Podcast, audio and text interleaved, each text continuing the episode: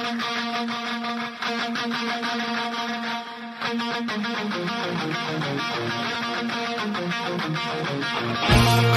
back.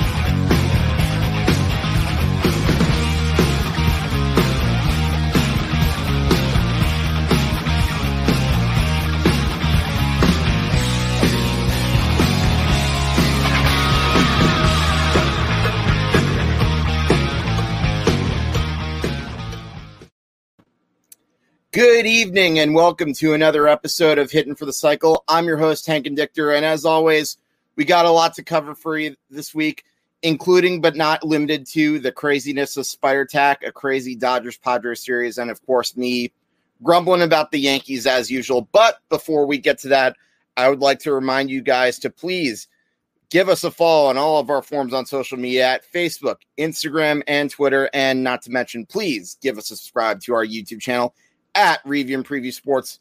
And of course, I'd also like to mention we have a few guests backstage, Sam and Danny Cardona, who I believe, if I am not mistaken, might be the very first uh, pair of siblings that we've had simultaneously on any review and preview show, at, at least as far as I know.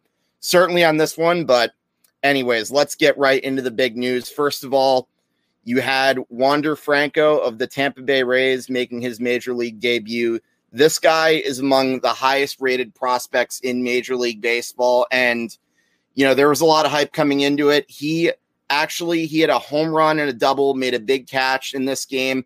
Unfortunately for him, the Rays ended up losing this game. However, this this debut actually there is a fun fact regarding it.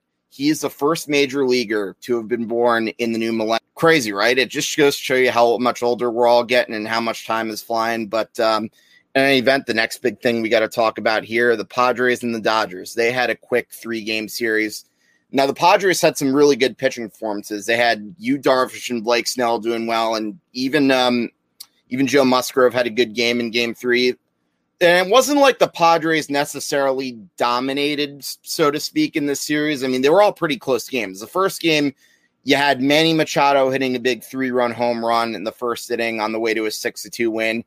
Second game, also pretty close, five to three. The Padres ended up winning, and Jake Cronenworth actually had a home run in all three games of the series. And we're not talking about garbage home runs here. The, the all of them had a big impact in each of this game, each of these games, and not to mention Manny Machado would also hit a home run in Game Three of the series, and it pretty much set the tone. The Dodgers in Game Three obviously would come back and tie it late in the game, but Padres would get two more. They would have an RBI single, and then Victor Caratini would hit an extra sacrifice fly to ensure them of the win. But not to mention, I think the other big thing that helped was, in addition to those home runs they hit in the series, he made the biggest play right at the end.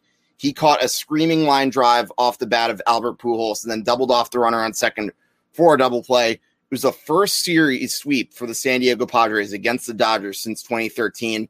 And of course, it's also the first time that the Padres have won seven of their last eight games against the Dodgers since I believe 2007. It's really been a long time since San Diego's had a really good stretch run against the LA Dodgers. But, you know, it brings up something really interesting. San Diego and LA, despite how talented these rosters are, they're not in first place at the moment. The San Francisco Giants have emerged as one of the bigger surprises of the National League. And if they can sustain this play, can you imagine both of these teams playing in a wild card game that's going to get a lot of hype. I would certainly be tuning in. I've actually tuned into a lot of West Coast games, like besides just the Yankees. And I got to tell you, the Padres are a really fun team to watch, and so are the Dodgers. But of course, I think a lot of people are pretty much sick of seeing the Dodgers doing well. And of course, before we get into my Bronx Bombers, we got to talk a little bit about the Mets here. The Mets have had kind of an up and down week this week. They've been dealt with a bit of injury blows. Well, Jacob DeGrom at least has been doing well. He had that scare in his last game against the Chicago Cubs, but you know, even with that, he's not slowing down. and I got to give you another fun fact here. He's made 12 consecutive starts allowing zero or one earned run. That is a record that was previously held by Bob Gibson, who, who I've probably mentioned many times when comparing him to Jacob DeGrom, St. Louis Cardinals legend. And, you know, it's, it's, again, what more can I really say about Jacob DeGrom? His ERA at this point right now, 0.50, 50 cent. Amazing. And of course, the Mets offense, though, has been kind of struggling ever since the Baltimore series where they tacked on a lot of runs. They've seemed to be relying on the home runs. In fact, up until Wednesday, they averaged about 2.6 runs per game in the previous 14 games and 1.6 in the last eight games. So I don't know whether that's something like that's a big thing to worry about, but it seems to me the Mets like were in a bit of a slump. However, they broke out with more runs today. They beat the Braves seven to three. Francisco Lindor had three RBIs, and I believe he had a home run too in his last game against the Atlanta Braves. And I gotta say, Francisco Lindor has definitely continued to prove. He also had a five RBI game in what was the only Mets win during their series loss in Washington D.C. But unfortunately, they had injuries to the pitching staff that really ended up hurting them. Marcus Stroman had to leave a game to, due to a sore hip. I don't know how long he's going to be out for, and if it's anything really serious, it could be especially damaging considering what happened to Joey Lucchesi. And there's no really timetable that's return known for a return for Carlos Carrasco and Noah Syndergaard. And let's be honest, they, they could really use those guys because Lucchesi now he got off to a rough start this season. He struggled with a 9.19 ERA in the beginning, but in his last five games, he had a 1.19 ERA. He had a really good game, I, th- I think, in his last start too. But then Unfortunately, they discovered a UCL tear, and unfortunately, that means he's done for the season. But at the end of the day, the Mets are still in first place. There's really not too much to worry about with them besides the injuries. And the silver lining is the Mets are four games ahead of the Atlanta Braves, and I believe they're five games ahead in the loss column. And not to mention, I've talked about this multiple times too. They're they're pretty much resilient, and splitting a series with the Atlanta Braves really isn't the worst thing in the world because, as I said, plenty of baseball left, and they just have to hope more of their guys come back from the injuries pretty soon. But now, of course, it's time to talk about my New York Yankees. For better for worse, it's been kind of an up and down week, although they did win four of the six game six games that they played. However, with that being said, I'm going to need a little bit of help talking about the Yankees and – it is now to pr- time to bring on our guests for the day. One of our guests that I have is somebody that I am very familiar with. Hello. Ona and I have been collaborating on a lot of giant stuff throughout the off season on my other show, Big Blue Avenue, that you can check out that I do with Tom. It is a lot of fun. And not to mention, we have also both made appearances together on the Brew Party as well with Andy Hopper. You guys might remember appeared on the show a couple weeks ago. We talked about the St. Louis Cardinals. However, next to Sam Cardona is someone very new to review and preview. That's her brother Danny. Danny, how's it going? Hey Hank, how you doing? I'm doing pretty good. And uh, Sam, how's it going? Great to see you again. Yeah, it's great to see you, Hank. I love your haircut. Cut cut the hair. Thanks. It, it was getting way too long. I need it had to be done, and I had to kind of trim the beard as well. But you know, it's funny that you should mention that because that, as you know, is a Yankee policy. But uh, very true. Anyways, let's get right into it. The Yankees. I don't know about you guys, but they've even though they've won four of their last six games, I really don't know how I'm feeling because like they swept Toronto up before the homestand that started with Oakland. You took two out of three from Oakland, and then obviously you had some crazy wins against Kansas City. But when you look at some of those wins, they I don't know what to say. They lucked out. Like they had a triple play where they bailed out Chapman. Chapman looked absolutely wild in that ninth inning, pretty much the same as he looked in that second game against Kansas City. And you know, it they've definitely had some lucky breaks this week, but I don't know how how much longer can last. And um, Danny, let me start with you since you're the newcomer on this show. How how are you feeling about the Yankees right about now, as as of today? Well, as of right now, pretty good. But to describe this season, it's been a roller coaster ride to put it nice. Yeah, you know? it, it's it's definitely been just. I think that that's a good way of putting it, Hank, is that it's like kind of lucky breaks, um, especially with that that triple play, which is basically it, it's it's making history. We we have three triple pay, plays to end off um, games this season, and I think what's four is the is the record. So this is this is going to be uh it's interesting because a lot of people were very excited for the season, and the Yankees did come out. You know, people were feeling really good about them, but you know, it, it is. There's lucky breaks. It's a roller coaster of emotions. There's so many things going on. Sometimes they look phenomenal. Sometimes they don't look as good. So it, it's definitely, you know, it depends on the day basically, and who they're playing. How often do you hear the broadcaster say the Yanks got lucky or what a lucky break? Right. You know? Very true. yeah, that's true. And um, you know, before I get into the next thing I want to talk about, I want to give you guys a little bit of fun facts. I believe this is I think this is only the fourth or fifth time that a team has had two triple plays happen within a whole week of each other. And the first three, one or two of them happened in the 1800s, and one of them was in like 1909. So to put it in perspective, that's pretty rare. Right. The only other team that that has pulled this off with multiple triple plays actually did in one game. The Minnesota Twins did this on July 17th, 1990 against the Boston Red Sox actually. And up until then, the Yankees. That's the only, those are the only teams that have had two triple plays within the span of a whole week. Pretty crazy. And not to mention, this was that triple play that happened at the end of the Oakland game was actually the first one to end one since. I'm sure Met fans will probably hate me for bringing this up, but the unassisted triple play that Jeff Francoeur do that hit into that Eric Bruntlett fielded on, I believe it was August of 2009, Mets versus Phillies. It was pretty much a lost season for the Mets. But the Phillies, as you probably remember, were on their way to a National League pennant. We know we know how happy we were after that World Series. A lot of fun. Been too long since that happened. So right. Yeah. yeah. Basically, to give you guys an idea, that's how long it's been since triple plays of that matter had happened. And I think the 60s is probably the last time a triple play ended a game with a one run lead. So yeah, it, a lot of history right there that I'm giving to you.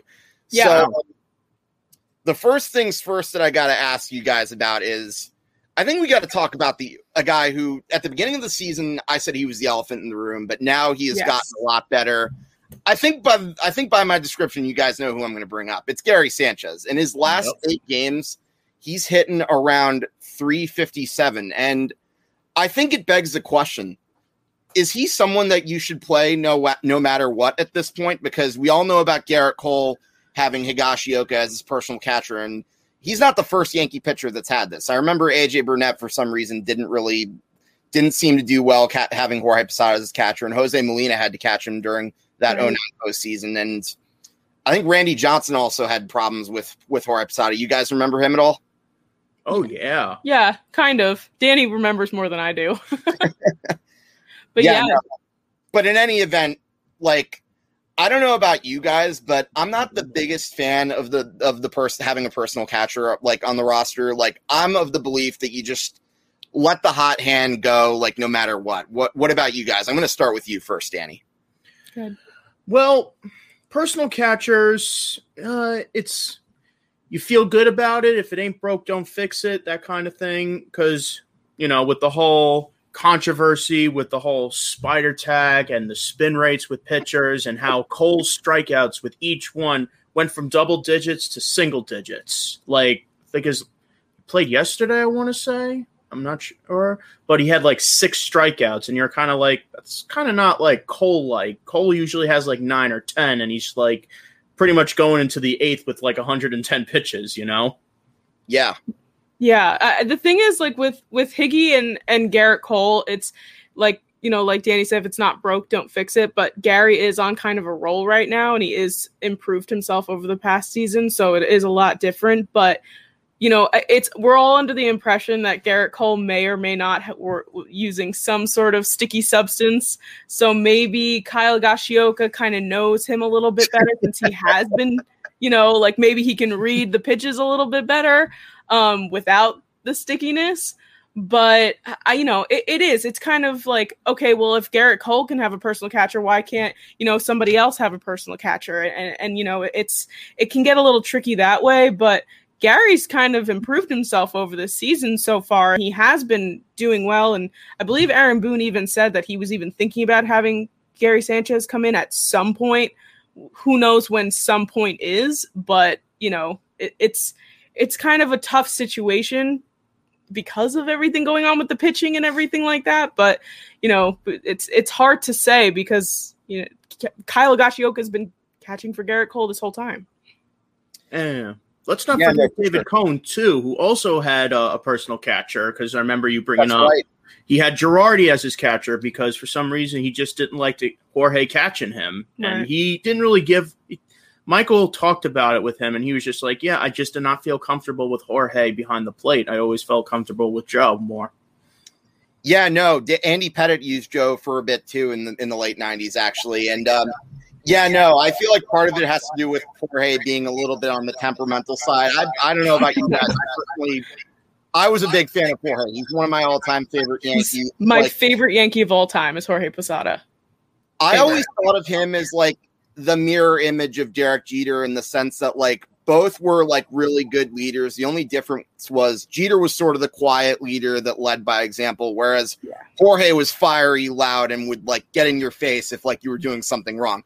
But by the way, before I get into any other things, I want to get to the comments a little bit. I see James is getting a little bit behind the peanut gallery here. So kindly disregard what he is saying. However, Sam, I got a little bit of a surprise for you. One of one of your biggest fans, but obviously mine too, just commented too. Hi, Jamie. Hi, thanks, mom. So It's been a while since I was able to say that. yes, no, I was hoping you could get that in there at some point during the show. great fan, great friend of the program, and easily one of our biggest fans for sure. And um, so yeah, no, Gary, let me give you some stats regarding Gary Sanchez. I'm about to pull up right here. Okay. There's a guy that I follow on Twitter, one of my favorite accounts actually. He always posts a lot of like good stats like during Yankee games. His this is his slash line in the last 23 games. He's hitting 342. His on base percentage is 415. He's got on base per slugging percentage 753. This is the last 23 games with eight home runs and 18 RBIs. So, listen, as much as I've criticized Gary Sanchez a lot in the past, and rightfully so, and it's not just because of his hitting, it's his catching stuff that has driven me nuts too. I Uh, got to give him credit where credit is due. It seems like he kind of woke up from his two year coma, so to speak. Now, whether he can sustain this is something that I don't know is going to happen because, again, I know his makeup isn't the best. And we always see a little bit of like flashes of brilliance with Gary over the course of a few seasons, you know, like Yeah. he'll It's been a tease. Exactly. So I'm not sure if I should get my hopes too high, but you know what? I'll I'll take I'll take what I'm getting so far. And so again, if I'm if I'm gonna criticize Gary when he's he's absolutely at his worst, I have to give him credit where credit is due when when he's um doing his best. And you know what? Like I gotta say, like it's funny how I see people on Twitter saying, Oh, you can't be talking if you slandered Gary. Like at the same time, this is why I compared him to Evan Engram like multiple times. Sam, you've heard this on uh, Big Blue Avenue. Like we know that Oh, yeah. we know that both of them have the talent, but we don't always see it, and we've also seen bad blunders from him them at the wrong time. Yeah, no, it and the thing what what will be really interesting is that if Gary Sanchez ends up catching Gerrit Cole at one point and it goes like really well, then it's like okay, what are the then what do you need Higgy for anymore? And he's a great player, easily tradable. So it's going to be interesting to see if if and when the day comes where uh Gerrit Cole ends up throwing to Gary Sanchez, you know, the future of Kyle Higashioka is going to be up in the air as well, you know what I mean? Yeah, and maybe they probably call up one of their catchers in the minor leagues just to see what he's got. So Right. I would We've got a lot of great catchers coming up in the minors. exactly. And as much as I like Kyle Higashioka, and I feel like me liking him was more for who was the st- because of who was the starting catcher, like I Yeah. think I think eventually he's probably going to end up being phased out. But for the time being, I totally understand why they're having him start during Gerrit, Gerrit Cole starts. I'm just not. I just don't completely agree with it because I, I want to go with the hot hand. But anyways, speaking of the hot hands, we had Luke Voit returning from the IL. He had a big home run, his first at bat off the IL too. It's like anytime this guy comes back into the lineup, he always he breathes new life into it. I don't know what it is. He just he just has that vibe. Sam, what's your thoughts on him?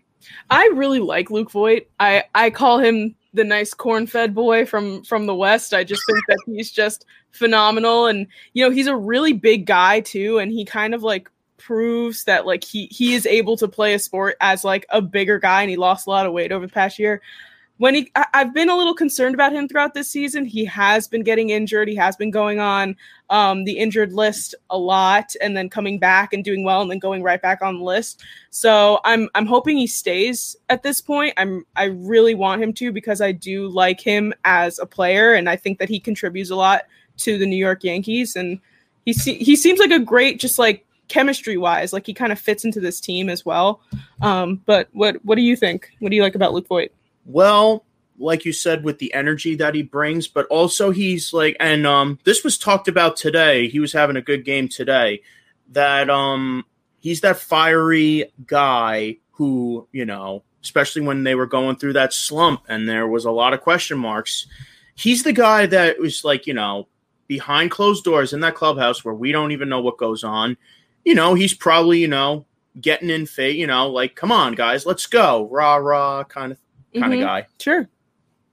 Yeah, no, I love Luke Voit. He's got I, I love the energy he brings to the table. Although I'm gonna be honest, if it were up to me though, I probably would rather have DJ playing first. And that's nothing against Voit. It's only because of this strategy that I really prefer. I would have I would have traded Voit, let DJ play first, kept Didi, and then let Gleyber play second. Because if I'm being honest, Gleyber should not be a shortstop. I'm sorry, but like I feel like it's affecting him at bat, and not to mention it's also like you know, it's all, and he's not one of the better fielders either. And like we've seen, I've I've really not been too satisfied with the way Gleyber Torres is playing. I feel like, do you guys think that him the switch of positions has really been affecting him at all? I'm going to start with you, you for you, Danny. Well, yes and no.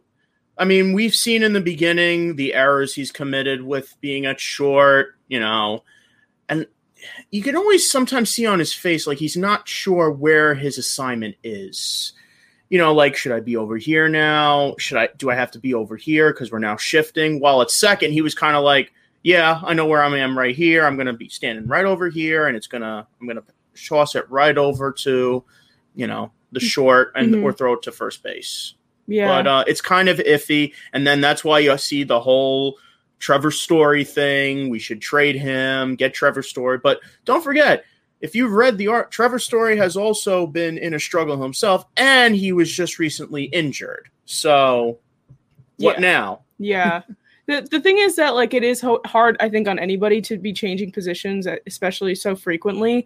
Um I know just i'm never ma- played like major league baseball before but when I used to play softball I switched positions all the time and uh, there were the positions I didn't like there were ones I did like so I was better at it and so it's it's harder to un- unless you're sitting in like one spot it definitely is difficult to switch from different positions and like you said, it's affecting him at bat as well, and and you know playing different positions, have you using different muscles, different you know parts of your body. So it's um it's definitely not great. Um, it is what it is, but you know I, I like DJ at first as well. I, I love Luke Voit, but I think DJ LeMahieu is one of the best players on our team, and and he does. A He really also good plays job. third. Let's not forget his time Right. at third. When but he's easy. He can easily do that. He can easily switch positions. Not everybody is apt to do that.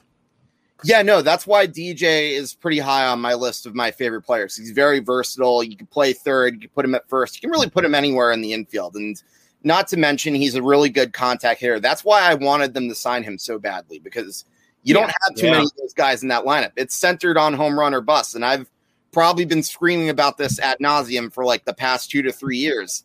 That's not the way I, I want this team to be like centered around. But oh well, unfortunately, Brian Cashman has his own he has his mind set on analytics and launch angle, and unfortunately, I, they just don't seem to be too focused on hitting the home run and not as concerned about getting the guy home. But I don't know. That's just me. Maybe I sound like I'm the old man yelling at clouds here. But um, anyways, we got another comment right here from another person that I know, Sam, you are familiar with, as am I. It's none other than Tom Scavetta. What's up, Thomas. Bob? Tom, how's it going? Thanks for catching in. Folks, if you're watching this, please, if you want to leave a comment down below, we would love to interact with you guys. This is a very fun discussion that Sam, Danny, and I are having. And yeah, please, we would love to we would love to hear your opinions. We'd love to have your input and whatnot because hey, it, your opinions matter just as much as ours. You you guys are the ones that make our show and um got another comment here, another Met fan in the gallery. Paul. Paul Lombardi says, Let's go, Mets. And uh Paul, how's it going? Thanks for catching in. I hope you're doing well tonight. And um, of course, we got another familiar face in the comments too. Before I get to my next comment, I think you know who it is, Sam. Is it Andy? Stopper. It's Andy. What's up, man? the podcast triangle is complete. Yeah, no, it's awesome. The big, pretty much the big four, the big four of sportscasting. It's awesome, and get have two of them right here. And I'm, I got to tell you, Sam, this is why I've been looking forward to having you guys. It's been it's a lot of fun. And um, next thing I got to talk about right now is um, I'm going to talk about the outfield right now because it's it's not great. I think No. other than a second baseman, someone like other than second baseman. By the way, some of my other second baseman ideas of guys that I would love to have are Adam Frazier of the Pirates. He's another guy who's like He's very trade talks a lot. yeah And No. his lefty bat is really good. yeah no that that's something the Yankees could use. Like they have they have way too many right-handed bats and not enough lefties. I mean, you had a lefty shortstop, but you let him go to Philadelphia for pennies on the dollar. So there's that. But um. I think outfield is the biggest problem on this team. I don't know about you guys because Giancarlo Absolutely. you know he can you know he can hit home runs in bunches but then you also know the guy can't always stay healthy and when it comes to a point where you're like oh how long can he stay on it's that's a problem and then not to mention i actually think the aaron hicks contract was just as much of a mistake as giancarlo stanton if i'm being honest because at least with stanton you knew the guy was a proven home run leader and like a proven star hicks only had like what one or two great seasons and like you signed him to a seven year contract based off of that one good year he had, or really good year he had. I want to say it was 2018. Like, I, it just never made sense to me. And the problem with that, with signing him to that, is he's not a guy that you can rely on for hits. Like, career wise, his average is right around 245, 250. We know he's a good fielder, but by signing that contract, it means that you're banking on him to be like, to age very well. And Right. I just the problem is they're going to be stuck with him, and what makes it worse is he's now pretty much out for the season too. So Yeah. which which is the I'm going to ask this to you, Danny. Which outfielder do you want the most for this trade deadline? Well, he's been in trade talks a lot. It's Marte. Ketel, I want to say his name is, or Ketel. Not really. Ketel. Ketel Marte. Yep. Oh, he- he's like the hottest guy right now for trade talks. We're not the only guys interested in him. We also have like Right. Boston's interested. I think, um, not sure, but it's two of us really want him, and Arizona does doesn't really want to part with him because you know he's 27. He's you know controllable for two years too, if they make a trade, and not not to mention he's a lefty too, and he's very very useful out there. He can play left, center, or right. So also um Starling Mart from the Marlins too. Starling Marte, Yep. Mhm. Marte, Marte. Why not? Why not? I mean, we made a trade. We're we're familiar with a guy named Derek Jeter over there. It's like, hey, anyone else you got you want to make a trade with? Yeah, let's hook up with Derek. I mean, we got the we got the repertoire here. Like, why doesn't he send some some Marlins over? Why not? I don't know, guys. I'm a little bit concerned that as much as I love Jeter, I'm actually wearing my Jeter shirt right now as we speak. He's got his Jeter shirt. I know. on. Any away one. I'm a little concerned that maybe Aaron Bo- or sorry, Derek Jeter might be like turning into a bit of a snake oil salesman on us. I mean, after all, this guy took one or two of our prospects and gave us Giancarlo Stanton and that albatross. So Yeah, can we really we trust hear it all the time. Boy, did we get fleeced by the captain? Yeah. And, um, we got a few more comments. Uh, we got Tom is another one joining in the Mets corner. Jeez. God, killing us, guys. You guys in the Yeah. peanut salary, man. no, it's all good. We still love y'all. And uh, Andy Hopper has a good question, actually. He says if the Yankees let Boone go at the end of the year, who are your ideal managerial candidates? Well, I'm going to start off by saying I would more than love to have Joe Girardi back. Say what you want about how he managed the bullpen and his binder, but Joe had the passion, and Joe always seemed to get the most of the Yankees. I don't care what I don't care what you want to say about his job in Philadelphia. I love Joe, and I real I still think it was a mistake to let him go. But that ship has sailed. I'm really maybe Hensley Meulens. That's a guy whose name was really talked about as far as being a good managerial candidate. I know he he was part of the Giants' three World Series championships in the early 2010s. And fun fact, you might I don't know if you guys know this. He was on the Yankees in the early 1990s. He was actually one of those prospects that didn't really didn't really quite pan out, but uh, definitely a, an obscure Yankee name nonetheless, who could very well be a decent manager. I mean, he's had the experience and he knows he knows a lot of language too, which actually is more of, which is actually more valuable than people realize. But I think he would be a good one. Maybe Carlos Beltran too. Like he, I know he's been caught up in the Astro scandal, but he's got some Yankee connections. I wouldn't, True. I wouldn't necessarily be opposed to having him as a manager. Danny, Yeah. what about you? I'm going to let you start this off. Well, yeah, especially when we had these struggles, and then you know the media was getting on it. Like you know, they even asked Cashman, "Hey, you know, what's the future like for Boone right now?" He said, "It's our he's our manager, yeah, for better or worse right now." So that just goes to show you, like, here's what I learned: you fire a manager mid-season, you pretty much gave up on the season yeah. that's pretty there's no other way because it's like oh um you know we're firing you. It's like who's available? It's it's almost july. Hmm we got like what 90 89 games to go? And then um here's uh yeah what everyone was already asking for buck showalter to come back. I'm Wow. not really a big fan of, of that idea, to be honest. exactly. But you know yankee fans are all especially on social media they want to fire everybody bring back everybody else. And you know we want the best and it's like Yeah. one minute we're doing great i loved him i never hated him then the next thing you know fire him Yeah, I think I think a name that's kind of been thrown around. I don't know how serious it is, but some we were mentioning before. Jorge Posada has kind of been like his name's been thrown around a little bit about a managerial position. Um, as someone who loves Jorge Yep. Posada, I would feel like that would be really awesome, just because I think that he would be great. Um, but I don't know how serious that is. I don't know if they're actually thinking about that or if the Yankees are even going to bother um, looking at that because I know that he was talking to Derek about possibly being involved with the Marlins and that kind of thing. he's kind of like in that advisory role Yeah, he didn't really take a job there see Andy's giving you giving you a hard time. about I do. I love Jorge. He's like my first uh, like baseball jersey ever. Um, I was talking about this on my podcast yesterday with Andy. Is like I didn't wear baseball gloves when I played softball because I thought that you know Jorge was so cool because he didn't wear it. Meanwhile, I didn't know that he was dunking his hands in the tar basically. Um, but yeah, I think that Jorge would be great to have as a manager, like in a managerial position. But again, I don't know how serious that is. We'll yeah, no, and see. Jorge wasn't the only guy to do that. I, if I'm correctly, Moise Alou didn't wear gloves when he was batting. He did the same thing.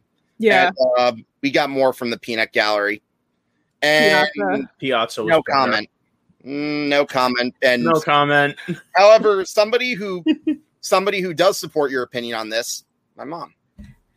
Jamie. Yay, And hip hip Andy's- hooray. I see more from the peanut gallery. Andy says Sam would have been banned. Okay, Andy. Oh, Relax, buddy. I would not have been suspended. I would have, you know, made it discreet, you know, just a little bit, just a little, you know, not like how he had his whole helmet was co- basically brown from it because he couldn't, you know, like he had so much pine tar. It was insane. Yeah, no. It, Jorge is great. Here's the problem I have with the idea of making him a manager.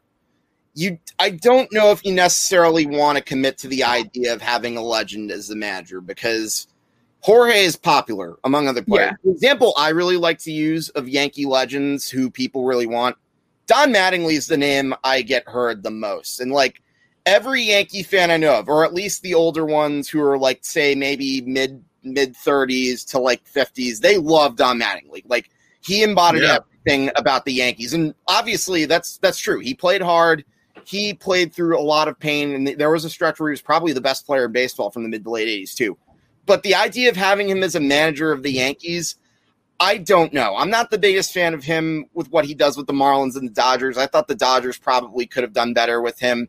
The Marlins, I'll, I'll give him. I'll give him the Marlins. He had a good season with them in 2020, even if it was 2020 and a shortened season. But the problem with with being in bed with the Yankee manager, so to speak, is that you're. It's a popularity contest you're going to lose because then fans are going to want are are going to defend them, and they're going to be in a position to be fired eventually. And once they get fired, they're like the fans' view of them changes. So, you know, yeah, yeah, you're right. it's an unwinnable war basically and especially guys like them who are popular that's that's really tough to see i really don't know if i want that buck showalter if i'm being honest is a guy i kind of think is somewhat overrated in the sense that while he did lead the yankees to a bit of a turnaround i'm going to be honest i don't think they win as many championships with him instead of joe torre because joe torre had a way of managing personalities like nobody else. And Buck Showalter, if you look at his track record, he got fired prematurely from the Diamondbacks too. And then if you look at the Orioles, he gets shamed for leaving Zach for not using Zach Britton in that wild card game, and rightfully so, because why on earth would you use Ubaldo Jimenez in that situation? But in any event, I'm just not as big a fan of Buck Showalter. He'll he'll get teams good for like a brief amount of time, but like then there comes a certain point where they either either he's gone too soon or they decline. So I don't know whether that's necessarily a Buck problem, but I'm just not that big a fan of Buck Showalter, if I'm being quite honest with you guys. And not to mention, he's like, I hate to bring up age, but he's in his mid 60s at this point. I don't even know if he really wants to manage again. And not to mention, yeah, the game has really changed since he last managed. So I'm not against that. I, I'm not really for that idea. But with that being said, I'm also not the biggest fan of Aaron Boone. And now, to be fair, I don't necessarily fault him entirely for what's going on. I mean, look, he made some questionable decisions this week. First of all, yeah. why would you remove Luke Voit when put in Tyler Wade late in the game? Was that really necessary? And I could get into Tyler Wade's fielding, so to speak, with not throwing the guy out at home and whether he should have hit him double play. But the bottom line was Luke Voit should have been the game. I really know why Wade was in there in the first place. And not to mention, there's also there was also the um, him walking Santana with four pitches. Now that one, I'm yeah, not that that got the most attention. That one, despite a lot of other moves he's made, I'm not going to shame him for because Santana was a tough hitter. You had a rookie who had never gotten a major league hit on deck. I'd rather face that guy than than the than the known slugger who can do damage, so to speak. Because let's face it, like you, it you don't know what he's going to do in in bottom of the ninth in pressure situation, or sorry, top of the ninth rather, because it was at Yankee Stadium. But you, you get the point. Yeah, no, I think the thing is that with with the with the whole walking thing, um, mm-hmm. I think that it would have been a much bigger story if the Yankees ended up losing that game. Like it would have been yeah. like, oh, that that was the reason why they lost because they did walk that run in. But I mean, I understand where his mindset was coming from, though. Like like you were saying, you know, if we're gonna face anybody, we'd rather face the guy who's less experienced than the guy who's more experienced. So it makes sense. Um, it kind of just questions. I mean, you know, Chappie got kind of upset about it, um, and he made yeah, no. himself very vocal. And and you don't want to strain that relationship with your pitcher, especially you know a closing pitcher, your main so, closer guy. Yeah, so it's kind of like you know you don't trust your closing pitcher to strike this guy out, or you don't trust him enough to have him pitch to this guy in the last inning. So it, it, I can understand again where his mindset was, but also you should be able to tell your pitcher this is the things that you need to do in order to strike this guy out so that you don't need to walk him, especially in the ninth inning.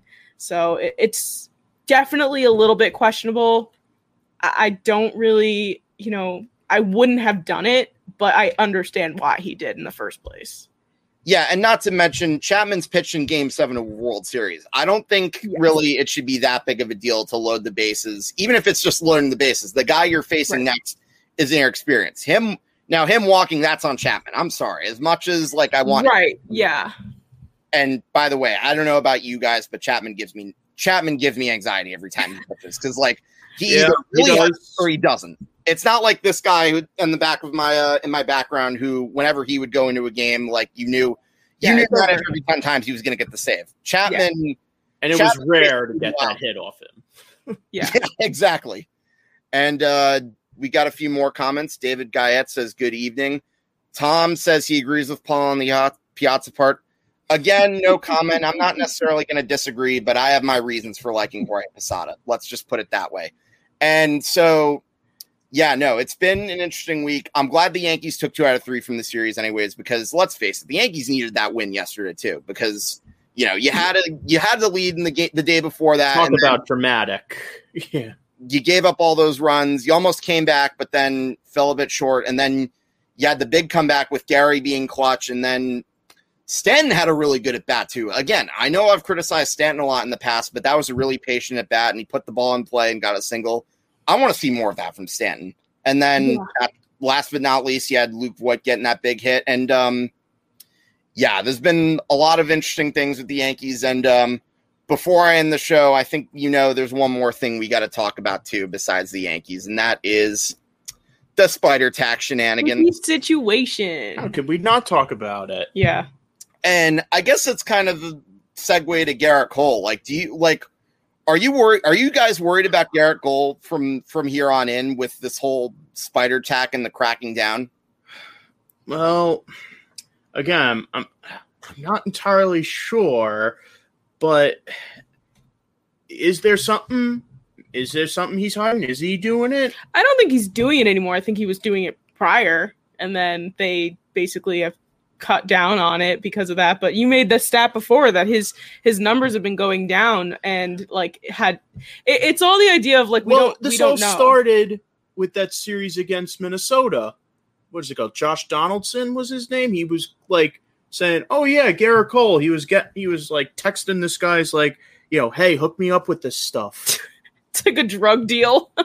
hook me up with this stuff. I'm, I'm gonna be at the ballpark at around this time here. I'm pitching Yeah. today." I, I am a little bit concerned about Gerrit Cole because I'm I'm pretty convinced that he was using some sort of sticky substance to throw his pitches. Um, because a lot of the things that he was doing was basically inhumane. Like it was, he's an ama- and he's still an amazing pitcher, but it, it is a little concerning. However, I mean, I feel like he should know as a professional baseball player how to throw a baseball without using any sort of sticky substance. Like that's on him. So if he's become too reliant on it, like that's that's all him. But I, I am I'm a little nervous because it is it's a big change because you you grip the ball different. You can't throw certain pitches. You can't throw it as fast. It's Mm. it's very Let's see how he does come Sunday. Yeah. So, only way to one way to find out. Yeah, no, I'm not too worried. I know he's I know his stuff has declined a little bit, but at the end of the day, he's a good pitcher. He's a smart pitcher. I don't until I see something that really will shock me, I'm not losing faith in Gerrit Cole. My only issue was his answer of that press conference, but at the end of the day, Yeah. he wasn't necessarily in a winnable situation either because either either you were going to have him saying something along the lines of, "Oh, I didn't do it," and then people will still get on his case, or you'll have him like saying something and then people will roast him, and then at the end of the day, he had that wishy-washy answer, which, as I said when I was on the brew party a few days ago, I it's basically the same thing as me when I'm in middle school and my teacher wants my homework and I don't have it. I give her a little small little answer before. At the end of the day, I I crack, and I think that was pretty much Gerrit Cole. He just he didn't really give a straight answer, and you know it, it didn't really look good. That's all I'm going to really say about it. As much as I like him, I I just didn't like what he said in that that day. But however, with that being said, I also agree with him that I think Rob Manfred is taking this stuff way too far. He's been Yeah. very quiet. He hasn't even spoken since t- February last year. Yeah, this this this whole thing with the spider tack and whatever other sticky substances that they may, may might be using, the the fact that it's literally every two seconds we're seeing an umpire come into the game to check their hat, belt, and glove. Like, I understand checking it every once in a while, but it is excessive. Joe Girardi was one of these people, and he was basically abusing the power that he had to disrupt the game to say like, So I oh, I think think you just answered your false question right here. Yes, he has. Indeed, he has lost his mind. Like, I, but also, I think that he's utilizing his mind because he knows that it's going to stop the flow of the game and and make the pitcher upset and make him maybe a little wild with his pitches. So it's Let's not forget that guy in Oakland who put on a show. Hold his pants down. like it's it, but like there, I feel like that is a, a- like an honest reaction. I feel like that is a normal thing to do. That it's like, oh, I literally have to take off all of my things so that you can check. Why to don't see you if- check me? Here we go, right some- here, right now. it's it's it's honestly it's so it's so ridiculous i understand checking i understand checking every once in a while but the excessiveness of it is out of control yeah. Yeah, no. Like they're basically banning a lot of substance that have been substances that have been common throughout the MLB, pretty much that have been used as long as the game itself.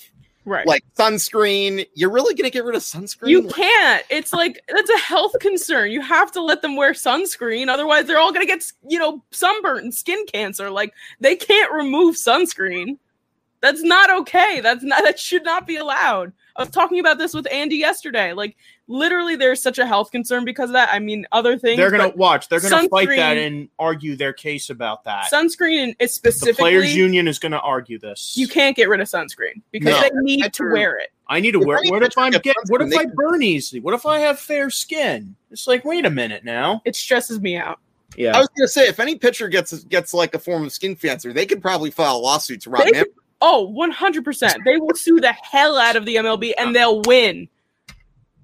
They'll win. Yeah. This is. You know Uh, you know what cracked me up too? yeah. Are you guys ready for what Rob Manfred said? I think it was either last night or the day before. Please, what does he have to say? A, He said he said so far it's it's all going really well. What? That's it.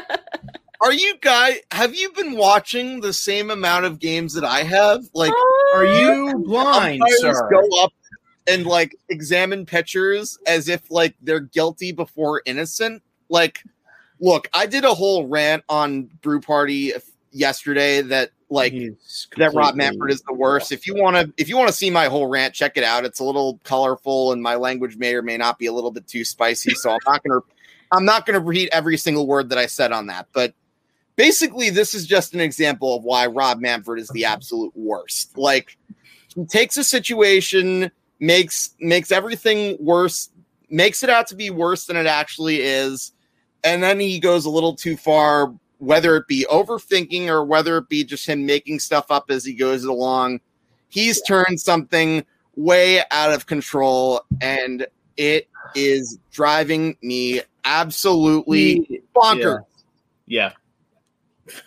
It- that that's ridiculous that he thinks that it's going well. Like, is this what you wanted, Rob?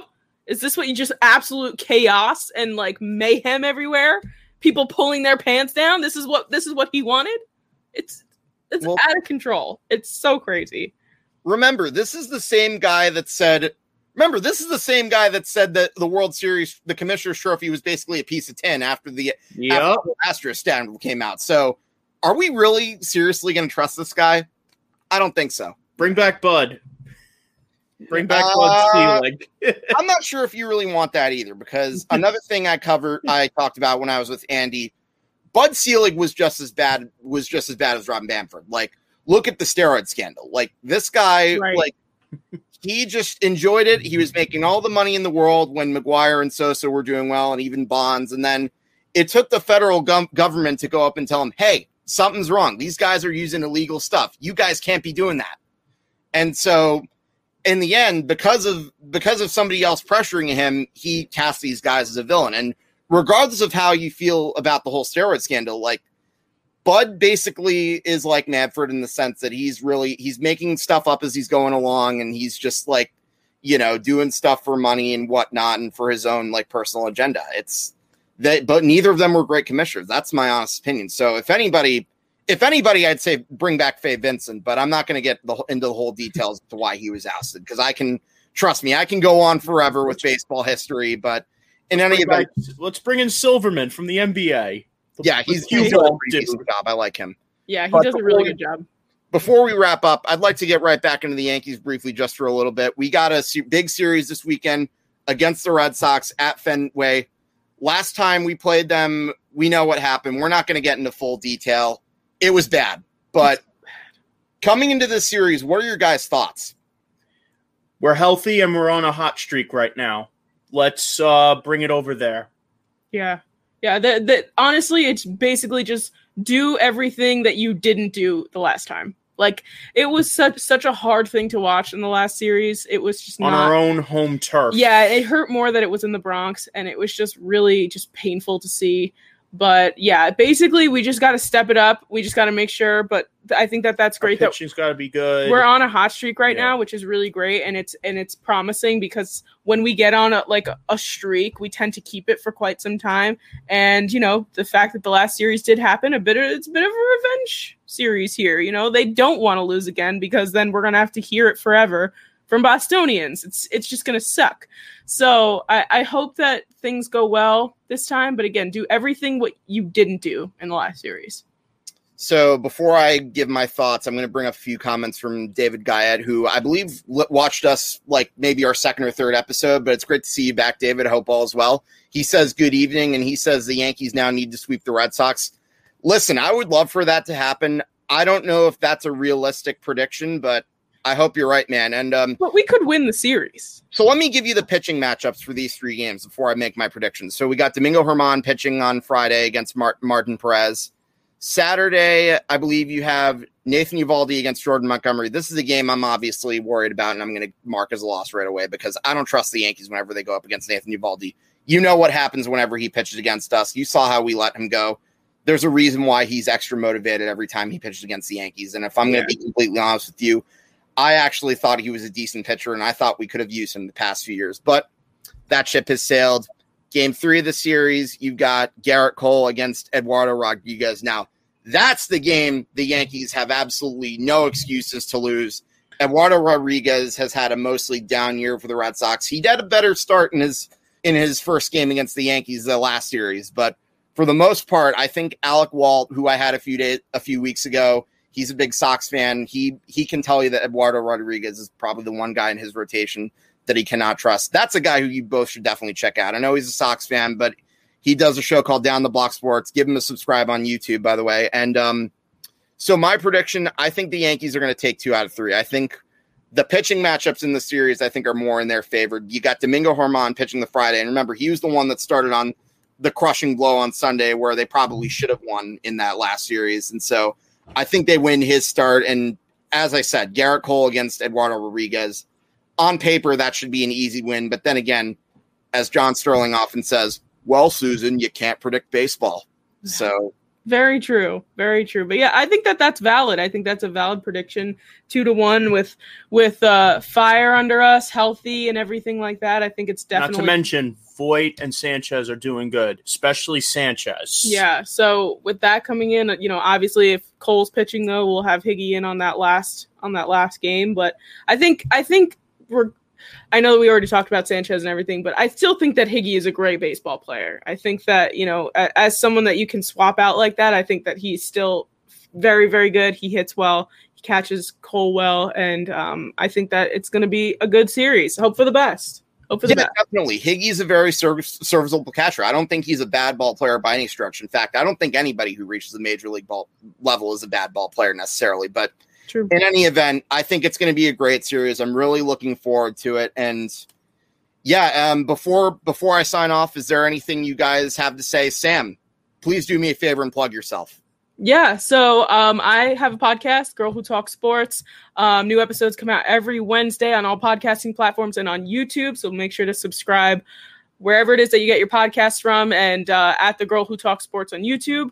I just put out an episode this week with the Brew Party's Andy Hopper. It's a you know, Hank was on his show, he was on my show, now I'm on Hank's show. It's a it's a very lovely triangle we got going on here.